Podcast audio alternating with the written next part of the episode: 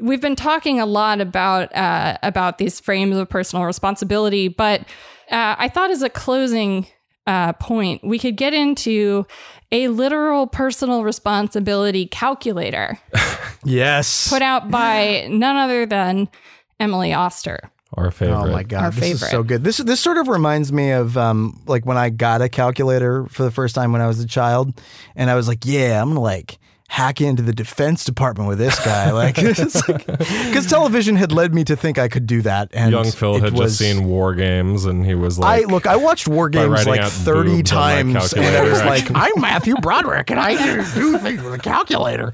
Um. Anyway, some some of us some was of a us stopped Emily believing. Oster such- impersonation, Phil. that wasn't me impersonation. Some of us, some of us, however, continue to believe such things. Yeah. And um, you know, I, I in looking at this, so so uh, let, just let, to cut to the chase. Emily Oster has made a calculator um, that will She calls um, it apparently a, a framework for the next phase. Yes. Uh, you know, so she's going to give you a, this is in her words, I'm going to try to give you both a framework which addresses some of your questions and then a calculator for the rest. You can use these together or separately. That is, you can use the simplification and ignore the calculator, or you can modify the calculator to ignore the simplification. This is a bit of a choose your own adventure post. No. Now, let me let me No. just let me just tell you one thing. You know what I don't want when I'm looking at uh, what purports to be public health advice? Choose your own adventure. yeah. Um, Nor you know, it to I- I come mean- from an economist, but yeah. I mean, I, yeah, okay. Like at some level, we all have different levels of risk tolerance and risk preferences. Uh, sure, yes. I, I guess that like you might want to admit that at some point.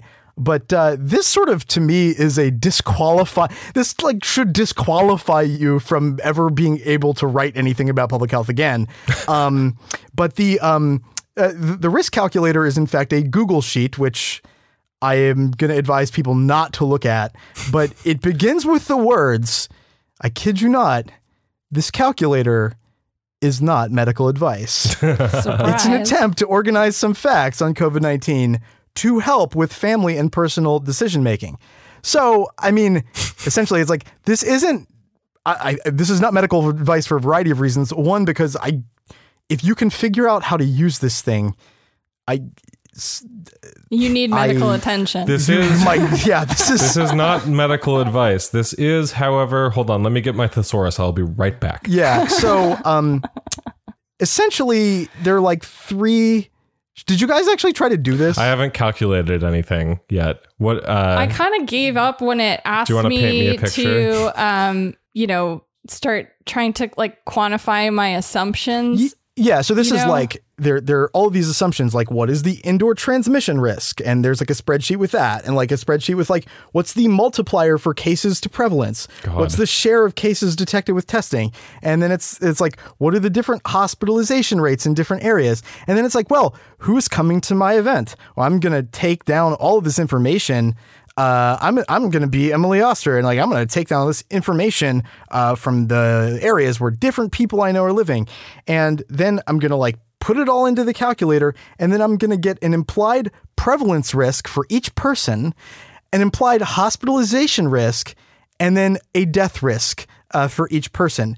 And the best thing is like at the end, so like you essentially, if you can like if you can somehow follow this logic and like do it, which I I think is to me this is if you want an argument about why Gretchen Whitmer is wrong, that like it's all personal responsibility now.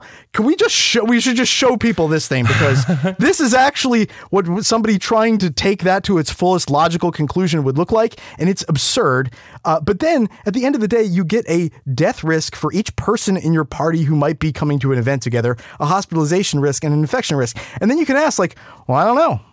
I mean, uh, well, what, what kind of death risk am I willing to uh, tolerate? Listen, I'm Um, I only go to parties that have a death risk of 0.37 or higher. yeah, because exactly. if you don't if you're ha- throwing a party and your death risk is not 0.37 or higher like are you what's the point It's Just really not worth going to. sounds Yeah. like your guest list is trash To hear the full episode, become a patron at patreon.com slash deathpanelpod. You'll get access to this and the rest of our catalog of patron-only episodes, and be the first to get a new patron episode every Monday when it drops. With love, The Death Panel.